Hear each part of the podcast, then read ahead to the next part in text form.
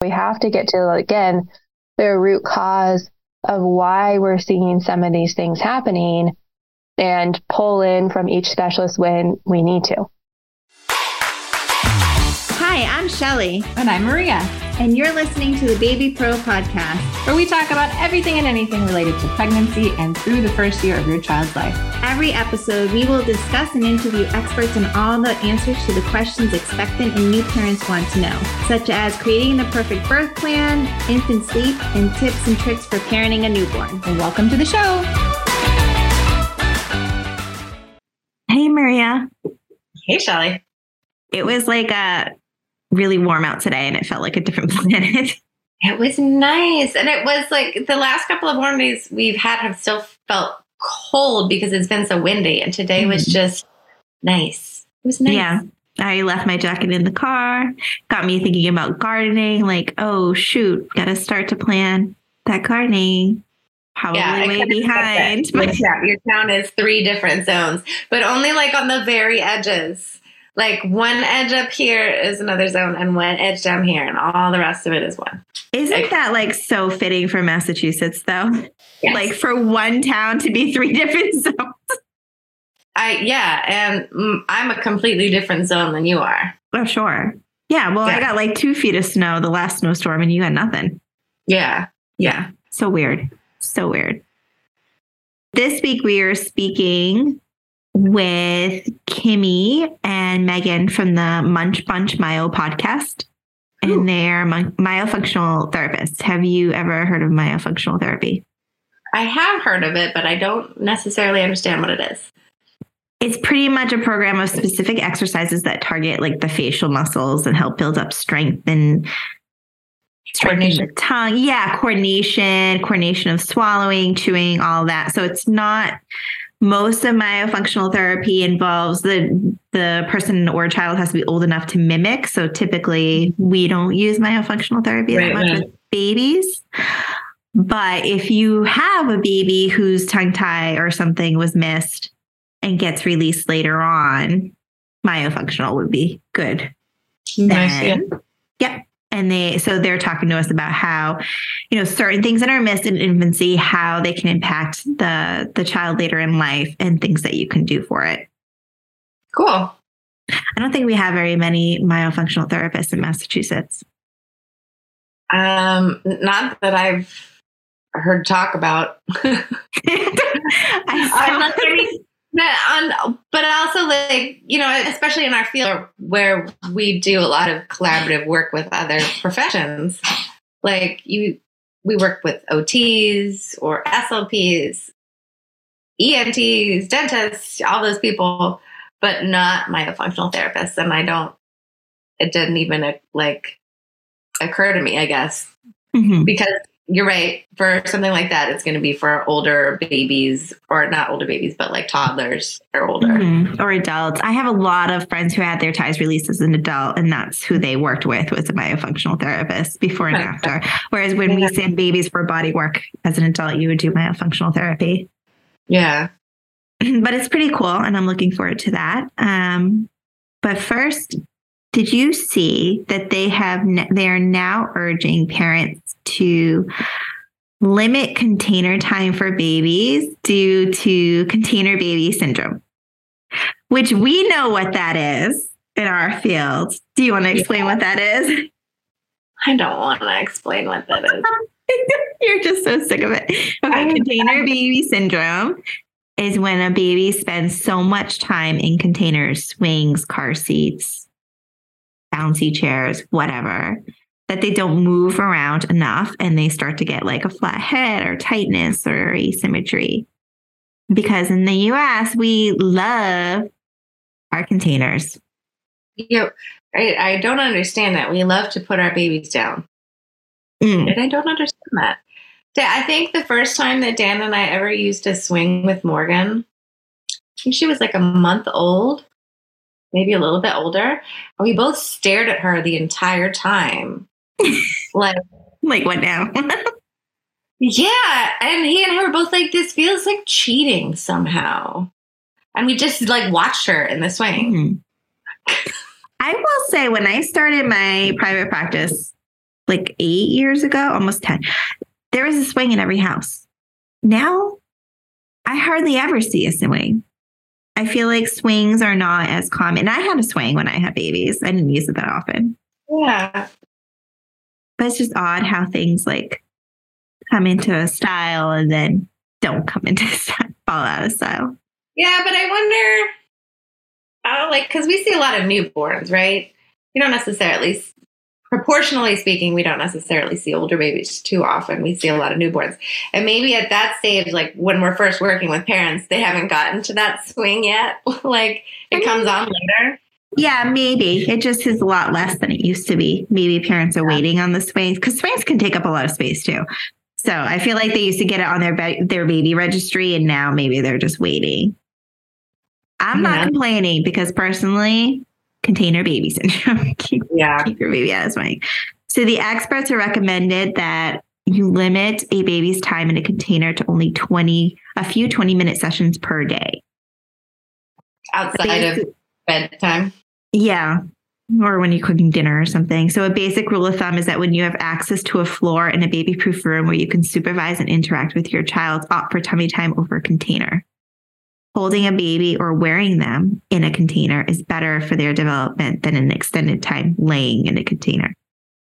Hold your baby.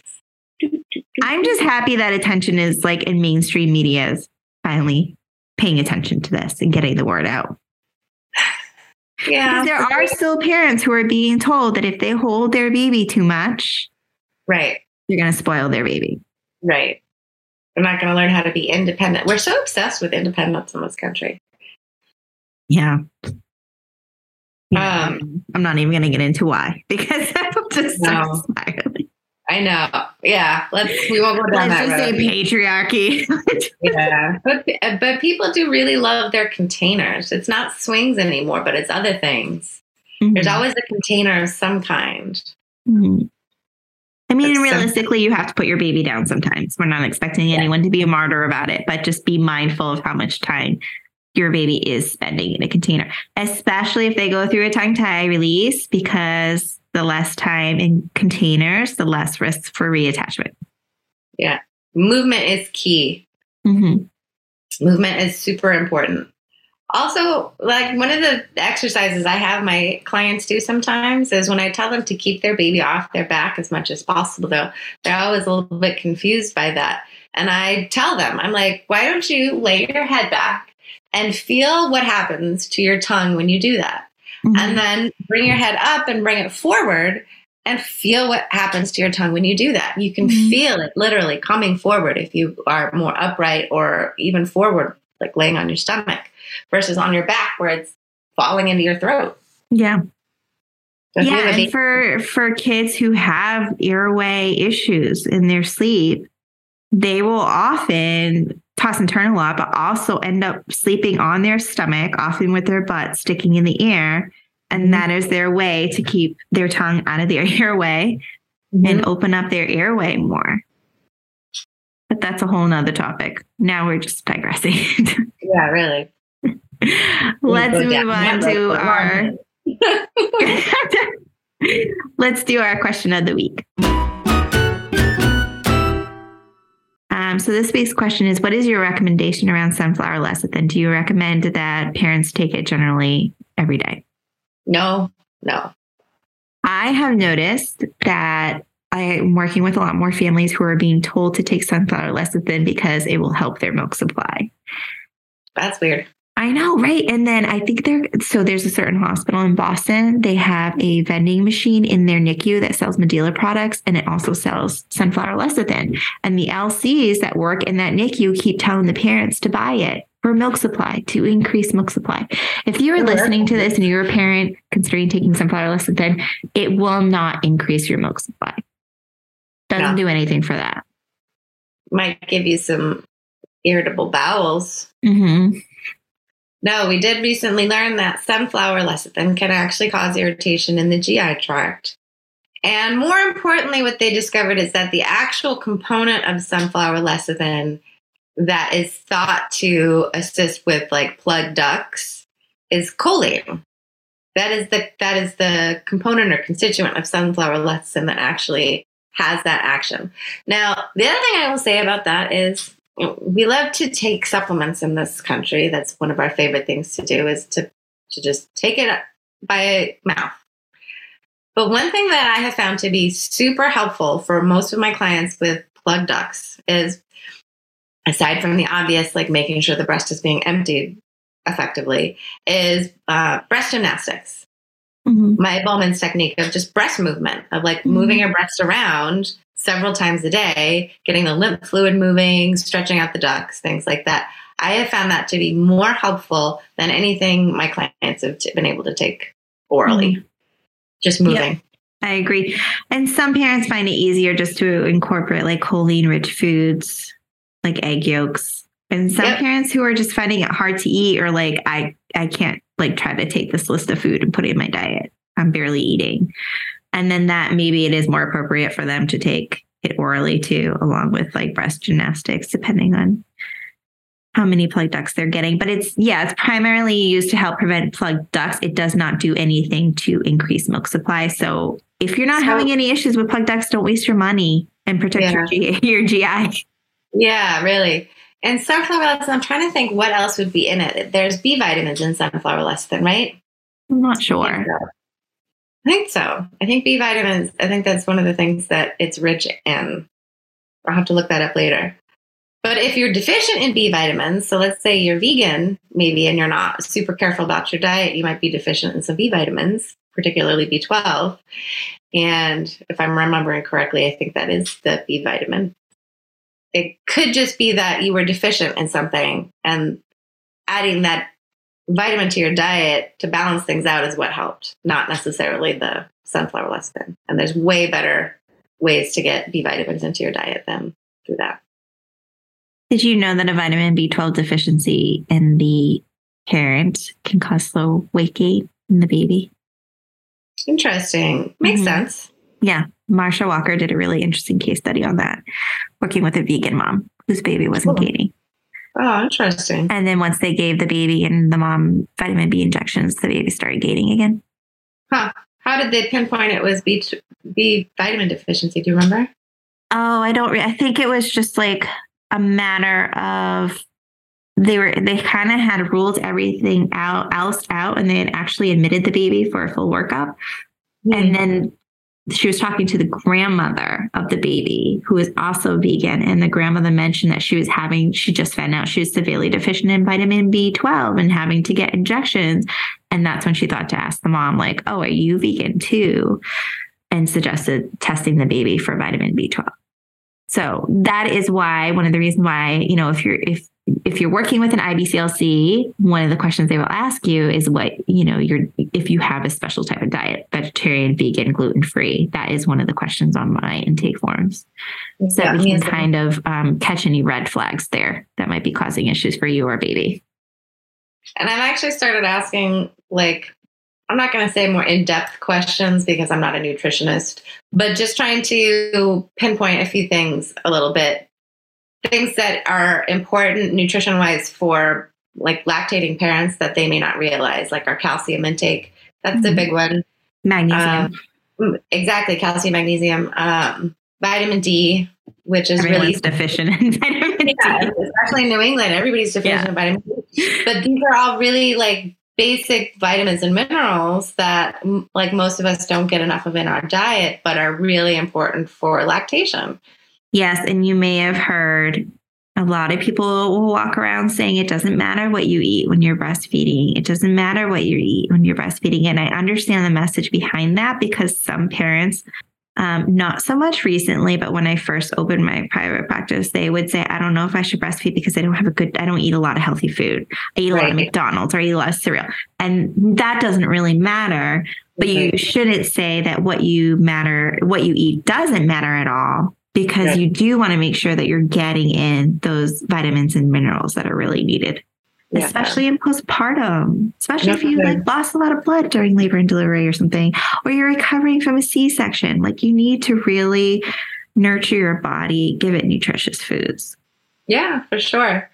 Um, and it's there are some people that are going to make gobs of milk uh, no matter like how many deficiencies they have there and like but the most of the rest of us are going to be a little bit more sensitive to that mm-hmm. um, and you might be surprised like if you're just kind of borderline or just hanging on making sure you throw in some more calcium and magnesium into your diet maybe some more mm-hmm. vitamin d yeah that was a great question. If you have a question that you'd like us to answer on the podcast, you can DM it to me on Instagram um, at, at Shelly Taft IBCLC.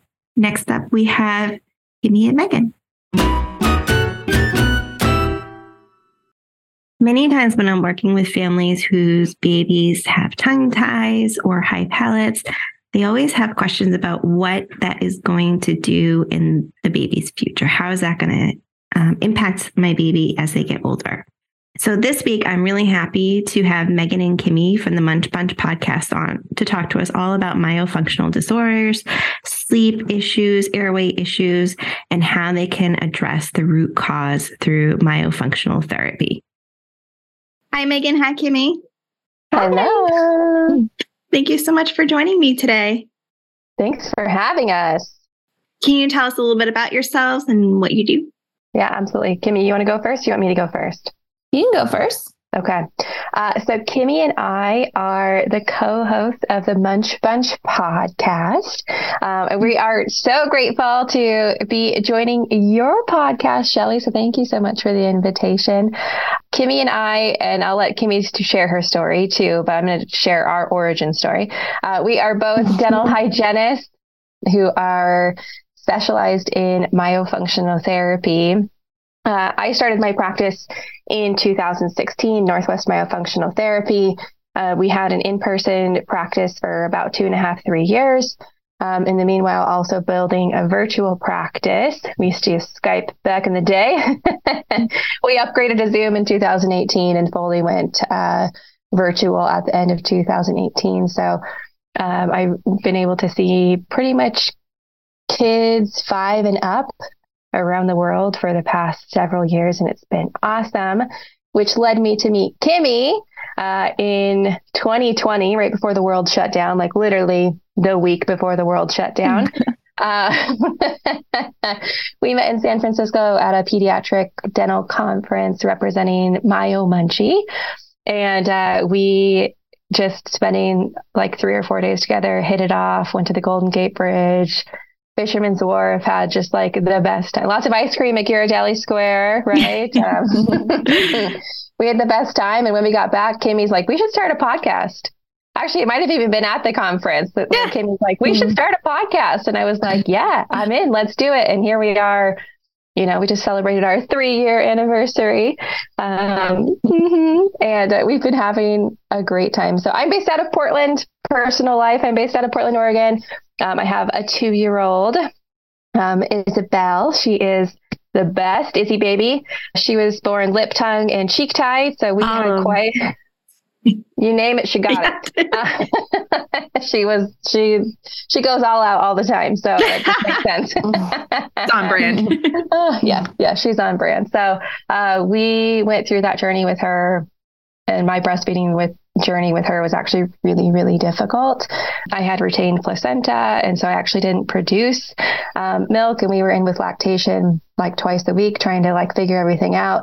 And after about like nine, ten weeks of like giving it our like everything we got, I couldn't produce more than like two to four ounces of milk a day. And even hospital grade pump, even supplementing like through a nipple shield, like you name it, we tried it. So we ended up having to end our journey early, which was really emotionally hard for me, knowing everything I know about facial development.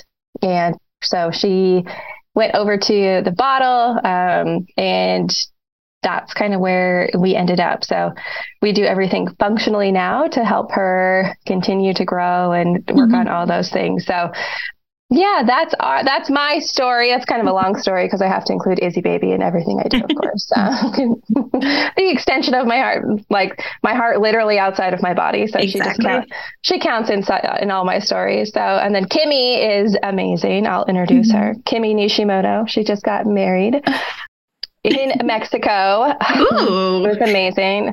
Best wedding ever. Um, it was. You were there, I assume. Uh, yes. I yeah, yeah. Mm-hmm. mm-hmm. Mm-hmm. Front and center. Yeah. Mm-hmm. it's so cool that you guys just clicked instantly and we're like, hey, we've been at this conference. Now we're like besties. yeah. We've only mm-hmm. been in person maybe like four, maybe four five times. times. Wow. Yeah. Mm-hmm. but we talk constantly. Mm-hmm. Yeah. And it feels like we're in person together all the time. Yeah. Like mm-hmm. we just always feel like we're together. So, um, which has been so fun about our friendship. So, Kimi, your turn. Okay. My name's Kimi Nishimoto, and I had every myofunctional disorder there was. and we will go into what that means in the episode, guys. But basically, uh, dental hygienist, got into dental hygiene because I had a really horrible fear of the dentist. And when I was 16, I was still having my mother hold my hand through cleanings. And I realized I should probably get over it at this point. so, you really leaned into your fair. Yes. yes, I love that. I decided maybe I should be like more friendly to my dental hygienist and my dentist and like maybe try to understand like why they were torturing me and you know kind of was like oh on the other side of this it's really cool so i went on to be a dental assistant dental hygienist um, did that for many many years and then through fate or whatever you want to call it, um, learned about airway and myofunctional therapy. And it's led me down this other beautiful journey.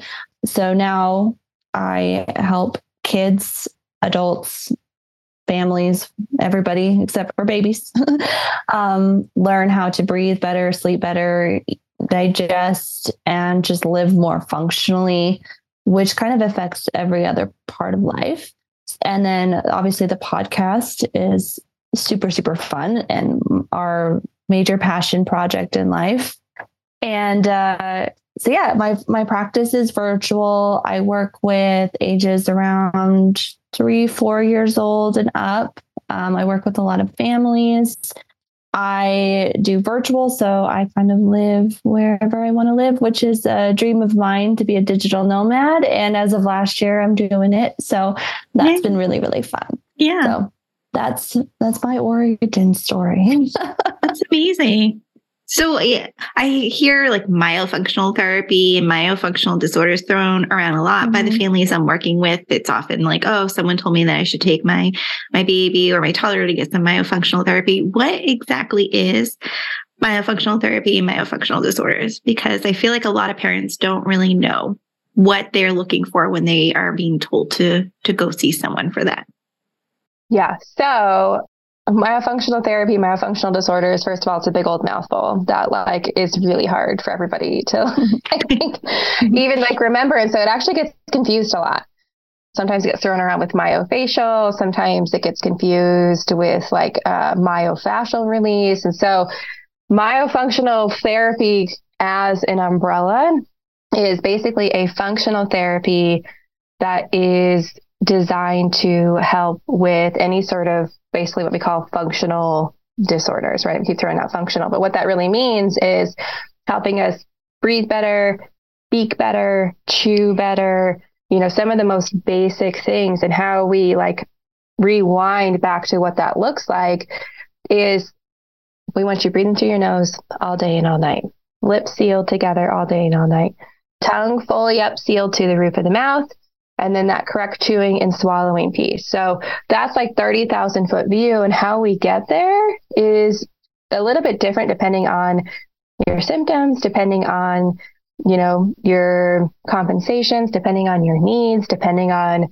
kind of what the root cause of those things are to begin with. So the difference between myofunctional therapy, and this is where things can feel confusing or sometimes a little sticky, is you have to be able to mimic back the exercises. Mm-hmm. Okay.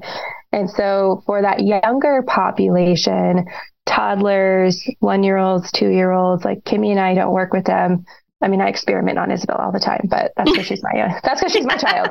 Um, and when we need more help, we will recruit more help from occupational therapists, from speech language pathologists who specialize in oral motor therapy, who specialize in feeding therapies.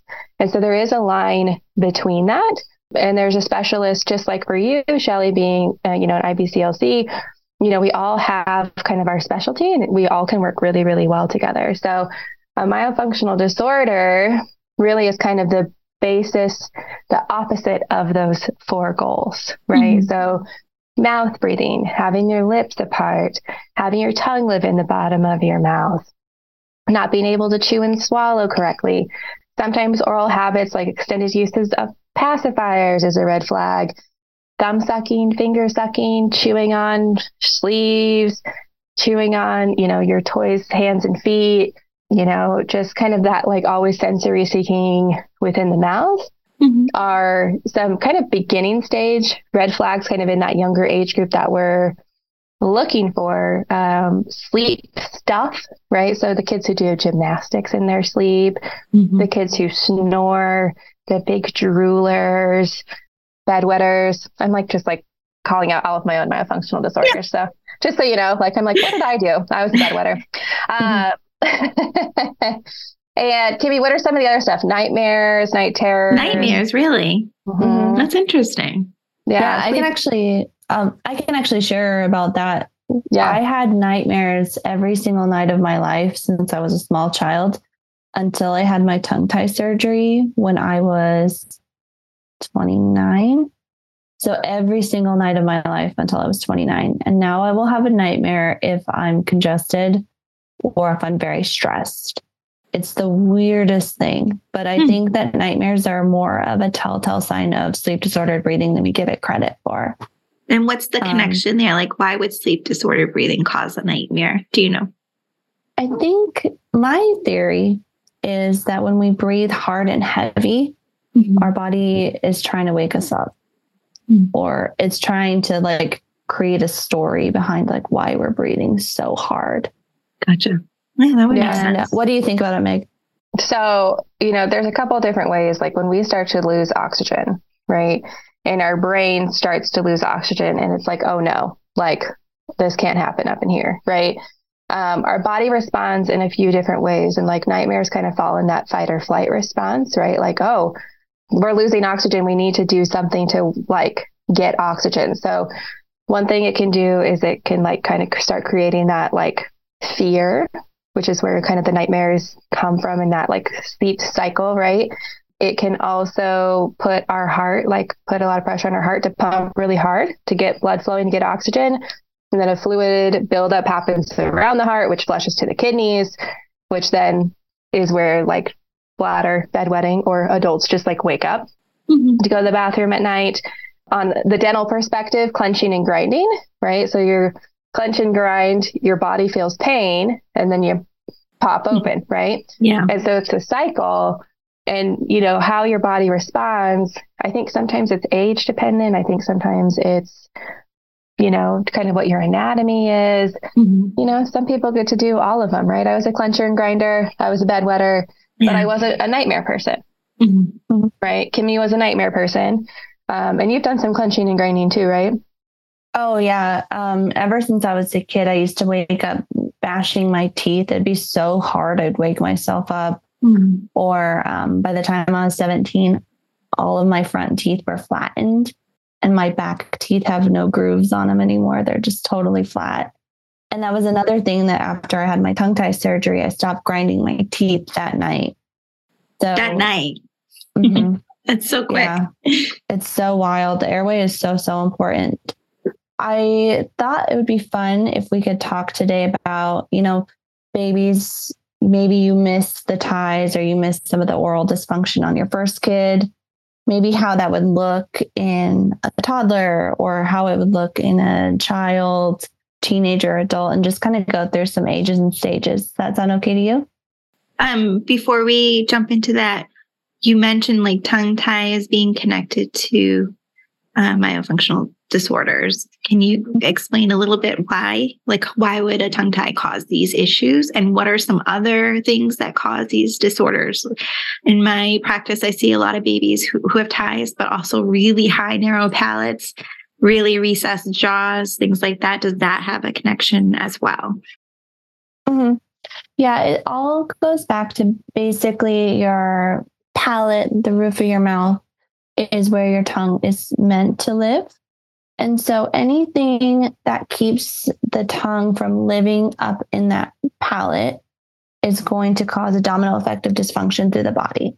So, like a tongue tie is where it's physically tethered or anchored down to the floor where it can't fully seal up there. If they have low tone, or uh, low muscular posture. Uh, we call it low tongue posture, where the tongue just kind of sits in the floor or sits against the front teeth, but it's not fully suctioned and sealed to the roof. That can also cause dysfunction.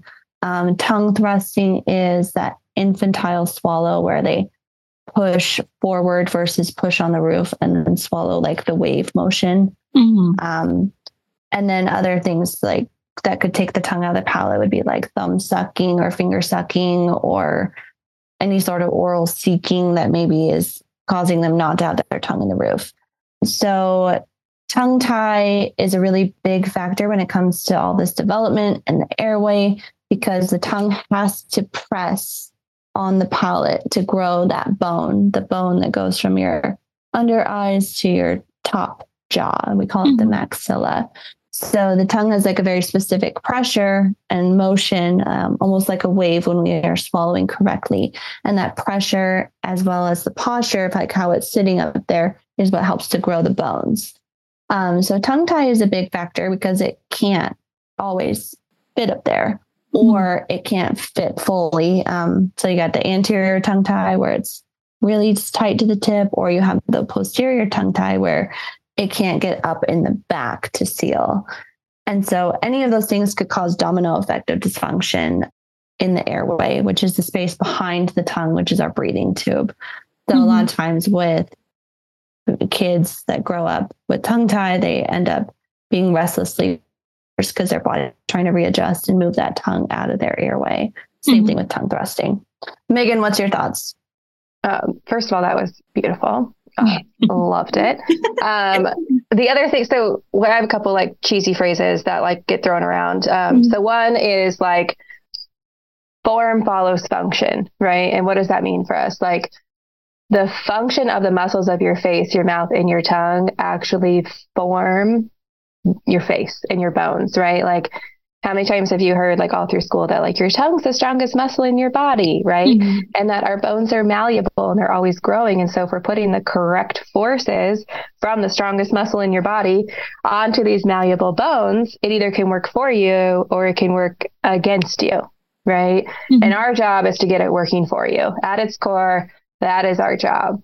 And so when that tongue's fully up in the roof of your mouth, it can act like a natural expander when your lips are closed appropriately, they can be your face's braces, and everything comes together as it is designed. So we always tell our kids, I tell adults too, but you know, kids think it's funnier that noses are for breathing and mouths are for eating. You mm-hmm. wouldn't eat through your nose, so you shouldn't breathe through your mouth, right? Mm-hmm. And all of that, any of these kind of big things that we're talking about, whether it's like tongue mobility restrictions, right? Is kind of the fancy way to talk about tongue tie because we're looking at, you know, there's different grades of tongue ties, there's different scales of tongue ties.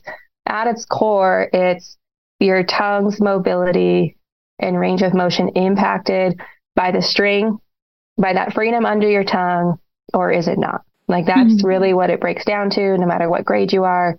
We're looking at the function of the tongue as an organ, right? Mm-hmm. Um, and so when those things aren't happening, that's where we see that trickle down effect that you're talking about. And so it's all kind of just what are the contributors to that? And that's where we kind of, you know, we can get nitpicky on every every single symptom, but really when we're talking about like growth and tongue ties and mobility and tongue posture, is it affecting function? Are you having compensations to work around that? If yes, then we need to do something about it. Mm-hmm. And I like how you had mentioned think what it can look like, the early red flags. Like I have a lot of babies who can't seal their lips and they sleep with their mouth open. That's actually a question that I ask on my intake is does your baby sleep with their mouth open or closed? Um, the clogged tear ducts too. I see a lot of that with babies who can't seal or have a high palate um, and I, I almost feel like maybe the palate cuts too much into the nasal passages and stuff and just clogs it up. So when I'm working with the family and we're struggling to, well, they're struggling with feeding and we're figuring out why. You know, sometimes there's a tie and it's missed, or sometimes the family opts not to release the tie, or there's the high palate and the recessed jaw.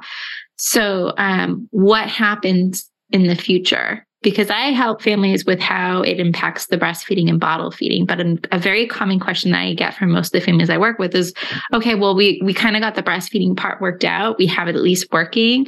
Maybe it's a lot of compensations that are why it's working, but it's working.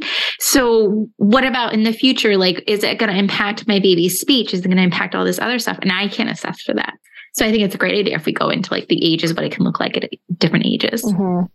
Yeah, well, and that's kind of like a blanket blanket statement that we hear a lot too. Is like, oh, well, it's not affecting their speech, so we don't need to do anything. And that's like one piece of like the what, like twelve to eighteen piece like pie, puzzle, pizza, whatever your preference is, right? So speech definitely R's, L's, S's, TH's, right? Like speech definitely can be impacted. Stutters, tripping over words, clarity, mumbling, right? And when speech is impacted, um, that's where we would partner with a speech therapist to help us in that functional space. And then we're also looking at breathing habits, right? If we're breathing through our nose, our nose, I think it does like 90% of the filtration system. You know, like that's our, our body's air filter if we bypass that and we use the tonsils, which are only kind of, I think, supposed to catch that last 10%, we start seeing tonsil infections, we start seeing adenoid infections. If we don't swallow correctly, especially when we're younger, then like the angle of our jaws are a little more upwards. And so for tongue thrusting, when we swallow, that fluid then drains into our ears.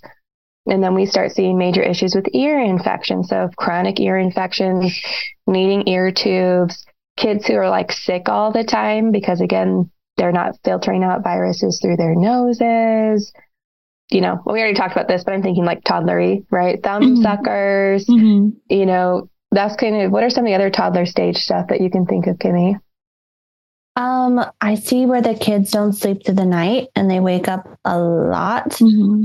i've even had this one little boy where he was three years old and he had never slept more than two hours a night, mm-hmm. like in stretches longer than two hours. So um, I, that's not really my area of expertise. But mom did come to me and I taught her how to do some nasal hygiene and how to help keep his lips more sealed. And then he started sleeping like, I think he got to like five, six hour stretches, which was a miracle for her. She never ended up coming back because she was so happy that he was sleeping. Mm-hmm. Which I'm mm-hmm. like, dang it, I shouldn't have done such a good job. I see these kids too that sleep a lot with their neck extended back, mm-hmm. or they they only sleep on their tummy. Mm-hmm. To, to open up their airway. And I'll see like a lot of moms, oh, look, my baby always sleeps like this. Isn't it cute? Mm-hmm. it just feels so bad because I'm like, your baby is adorable, but it's not cute that they sleep like that because there's an issue there. Mm-hmm. mm-hmm. Yeah, that's a body compensation to sleep with their mm-hmm. head back um, or mm-hmm. tucking their knees and kind of their like sleeping on their bellies on their knees with their little butts in the air. That's also a compensation to try and open up the airway to help them breathe better. What were you going to say? Move, your movers, where they reposition or they they spin around in their beds or i used to wake up like start at the head of my bed and then end up at the foot or if they fall off the bed because they're moving so much mm-hmm. Mm-hmm. Mm-hmm. yeah um, and also that age group like picky eating beyond just like preference of like different tastes, right?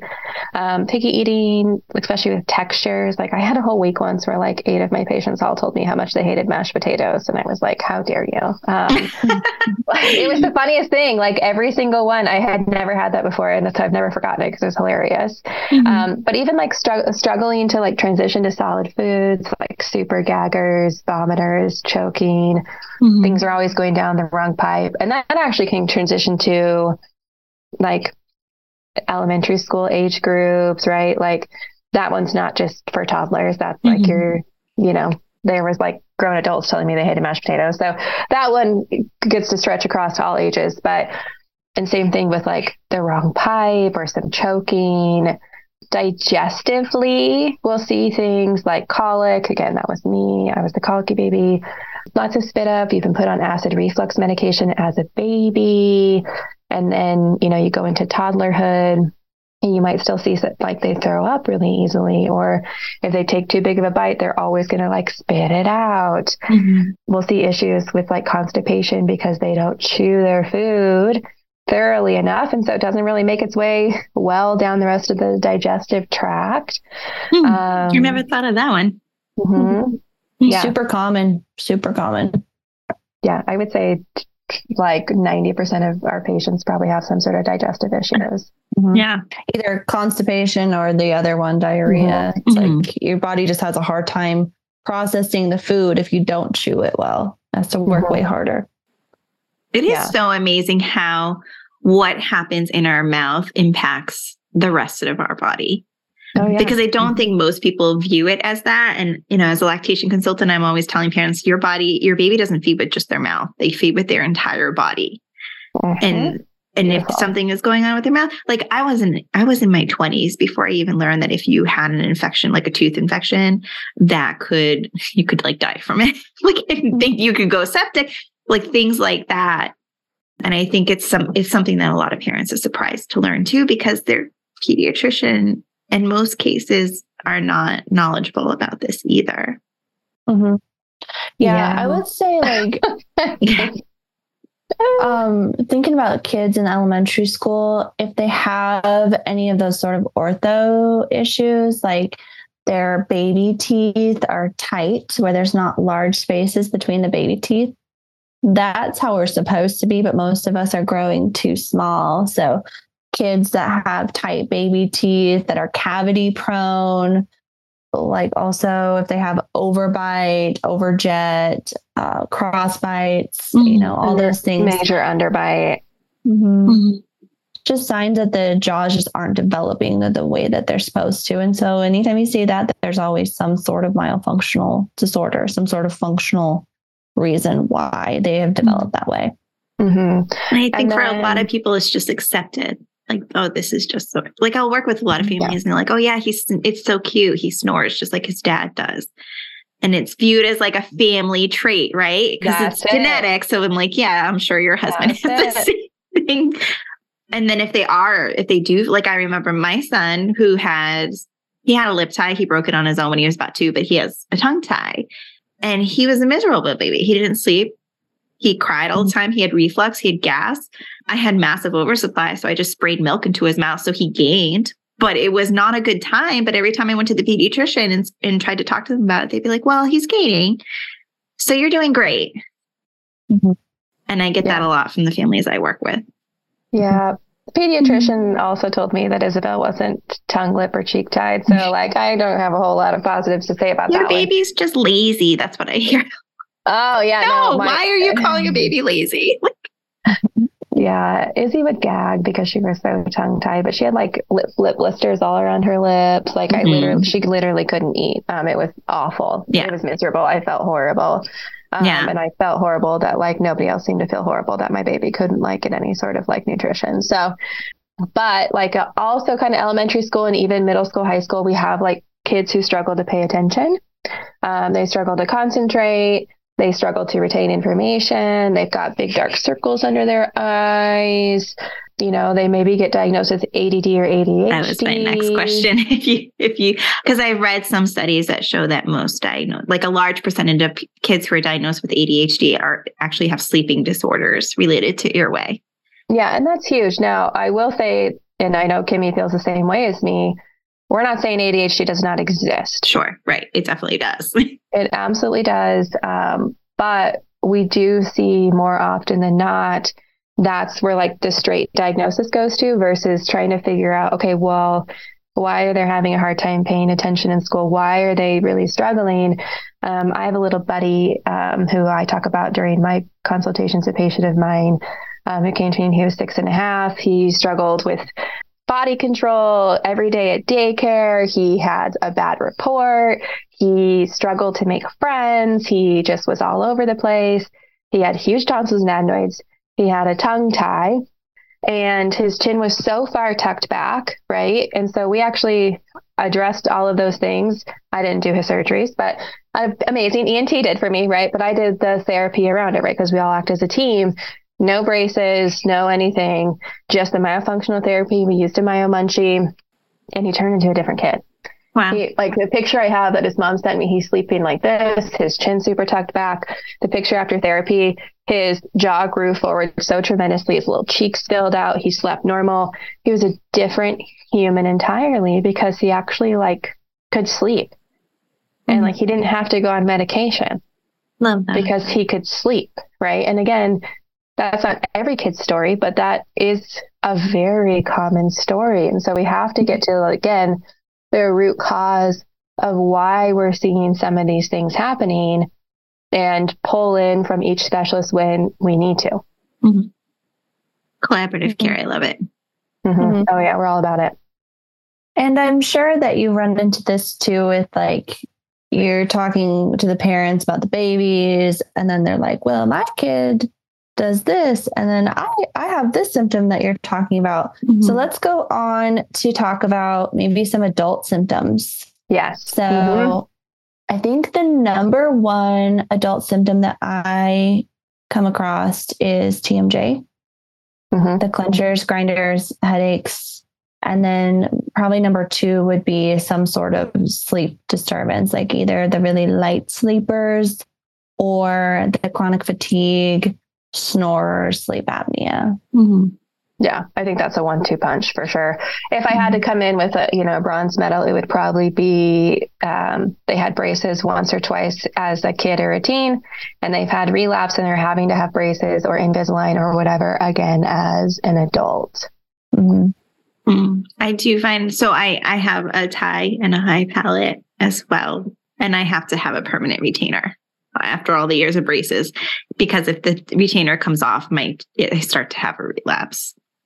Mm-hmm. Yeah. So addressing that tie will release that tension from pulling those lower teeth in. You know, again, face like natural retainer, natural expander followed by natural retainer, right? I never guilt anybody for not wearing their retainer because mm-hmm. I definitely ditched mine when I went to college before I knew I was going to be a dental hygienist. But I haven't had any major relapse since releasing my tongue tie and getting my tongue on the roof of my mouth, right? And so, you know, you shouldn't have to have braces forever. You shouldn't have to have your retainers forever. Again, form follows function. So if we're functioning properly, the form will maintain. So yeah, I had a patient in Germany actually who, and it is the the record in my practice five times in braces by the age of 29 uh, two phase as a kid, had it again at 19, had him again at 26 because nobody ever told him he had a tongue thrust, which was also contributing from a tongue tie. So did his own research. He found me.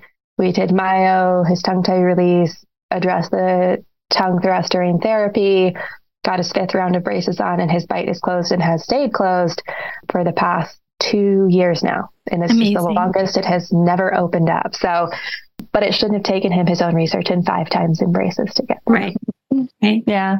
And let's just hit real quick what a tongue thrust is. Oh, yeah. It's a combination of low muscle tone that developed an abnormal swallow pattern. So it can look like you have to push against your front teeth to swallow, you push in between your teeth to swallow, or the tongue will kind of shoot out the sides of the mouth, like near your molars or premolars in the back teeth mm-hmm. out there. Or a really subtle one is you can't swallow without moving your face, like right around your your cheeks mm-hmm. and the corners of your mouth. So you see the mm-hmm. pursing or the wrinkling there. And that means mm-hmm. that you're using your facial muscles to swallow versus the tongue suctioning and pumping against the palate. Yeah, or even the little cheek, the little cheek blow up. Yeah, chicken neck. Yeah, and I feel like I see a lot of babies who are overcompensating, and they they develop these like tight, muscular, meaty cheeks that make it even harder because they're so tight. There's no like elasticity to form a sail, and and the cheeks are super cute, but they can't they can't feed very well. Mm-hmm. Exactly. That's exactly it. So, you know, and then they grow up into adults who like are all are tight mm-hmm. and they can't, you know, and so mm-hmm. I think adults really struggle with tension. You know, there's kind of two two types of kid, teen, adult type patients. Either they're really low tone, which is Kimi's type, right? And the kind of the mouth breather, longer face, less tone. And the, or there's the really tight, tense people, and that's Megan's type. Um, clenchers, grinders. Uh, you know, I can't mm-hmm. tell you how many times in like a massage or in any sort of like physical therapy or anything, they're like, you know, go ahead and relax. And I'm like, I am relaxing. And I'm like, oh, honey, right? Like, mm-hmm. literally happened yeah. last week. Yeah. like, take relax. I am. Mm-hmm. Oh, mm-hmm. no, you're not. Right? Yeah. I get like so much tightness here. My massage therapist yells at me every time I go see. Mm-hmm. Yeah. yeah. Yeah. So, you know, you kind of usually fall on one side of those spec the spectrums really mm-hmm. when it when it mm-hmm. comes to that. So and then we all have like, you know, Venn diagram, the middle circle where we all have like very similar symptoms. So mm-hmm. it's kind of a doesn't really matter how we got there, but the similar symptoms, right? That's where we really, mm-hmm. you know, our specialty. That's our bread and butter. Yeah. well, I do want to be respectful of your time. So if you could just um, briefly give us like an idea of what it's like working with you guys, what the process looks like, and then where people can find you if they want to connect with you. Mm-hmm. Yeah. Well, first of all, it's super fun. We have a great time. All right. It's not torture. It's not, you know, we spend, you know, half the time laughing and, you know, cheering you on more than anything. Mm-hmm. You know, generally speaking, and, you know, Kimi can, Kimi can jump in on this one too you know, we want to evaluate, we want to see what actually is specific to your symptoms to come up with a customized treatment plan that makes the most sense for you and what you need. Um, there's hundreds of exercises out there, and yeah, you could spend lots of time with us learning them. But I like to figure out, well, you're already doing really well, and then where we can come in and help you along the way. I would say, you know, generally speaking, we work with you over the course of, you know, eight, nine, ten months, depending on your needs we ask that you practice, you know, we try not to overwhelm your life. So we try to work everything in to your day to day, make it not overwhelming. So you create these new habits. Um, generally, we like to see people every, what, Kimi, two ish weeks, give or take, again, kind of based on schedule and timing. Because um, again, we're not here to overwhelm you. Mm-hmm. We're here to help be alongside of you, be your guide to make these changes for your health right? Like this is about you and for you. And we're just here to like coach you on, right? Mm-hmm. And get you to your goals and what your needs are. Mm-hmm. Perfect. Yeah. And mine's basically pretty much the same as Megan. we work together. Like Kimi and I work yeah. really closely together. Mm-hmm. Um, you know, and so we are that's why we work together because our vibes are mm-hmm. very similar. Um, and Kimi is awesome because she also does some specialty and specializes in some face yoga, um, EFT tapping. And so, you know, she has some of those extra kind of specialty stuff that she works in for those kind of advanced need patients as well. That's amazing, mm-hmm. Kimi. Yeah. Mm-hmm. Yeah. And I also um, have more training in like younger kids. So mm-hmm. I can start around three, four, mm-hmm. five. It just depends on the situation. Mm-hmm. We also work a lot with families. So if one mm-hmm. person in the family needs therapy, we'll see everybody. So that makes it a lot mm-hmm. easier and a lot more palatable for people. Um, yeah. Because then one person doesn't feel singled out or yeah. or whatnot. Yeah. It affects everyone in the family differently. You could all have similar ways that your tongue looks or functions, but it may affect you completely different. So we mm-hmm. kind of tailor it around everybody. Mm-hmm. Is there an yeah. age where it's like too late? Mm-hmm. No. My oldest patient, 75, and she's Wow. It. Yeah. That's great. Um, yeah. And actually, so Kimmy and I actually, we have a course for parents for toddlers that we, uh, it's us as well as we have a sleep specialist, guru, Jenny June, um, then an amazing occupational therapist who focuses on the feeding aspect, um, B. Well OT, Kelsey Baker. And so again, like we are really into collaborative care. And so on the sections that we don't specialize in, we brought others in um, to help with that parent education. So that's a big course. We call it the Spots for Tots, a parent's guide for uh, oral motor dysfunction for toddlers. Um. So we have that available too as kind of a stepping stone to give parents some sort of guidance on what they need to do and mm-hmm. you know who to work with because it's overwhelming mm-hmm. Mm-hmm. and you have your podcast And we have our podcast, the Munch Bunch Podcast. So uh, we're kind of hard not to find. Uh, you can find Kimi on Mouth Muscle Memory on Instagram. You can find me at NWMFT. And then you can find our podcast at the Munch Bunch Podcast. Great. And I will link to those in the show notes. And thank you so much for joining me today. Yes, thank, thank you, for having us.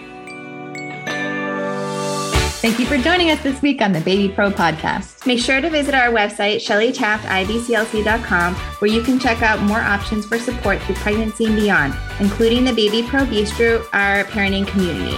You can also follow us on social media at Shelly Taft IBCLC on Instagram. If you love the show, please leave us a rating or review on iTunes to help our episodes reach more parents like you. Thanks for listening.